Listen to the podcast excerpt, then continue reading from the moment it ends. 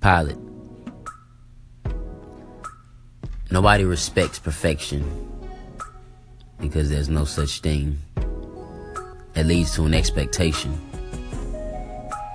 But what people do respect, however, is authenticity. That everyone is capable of.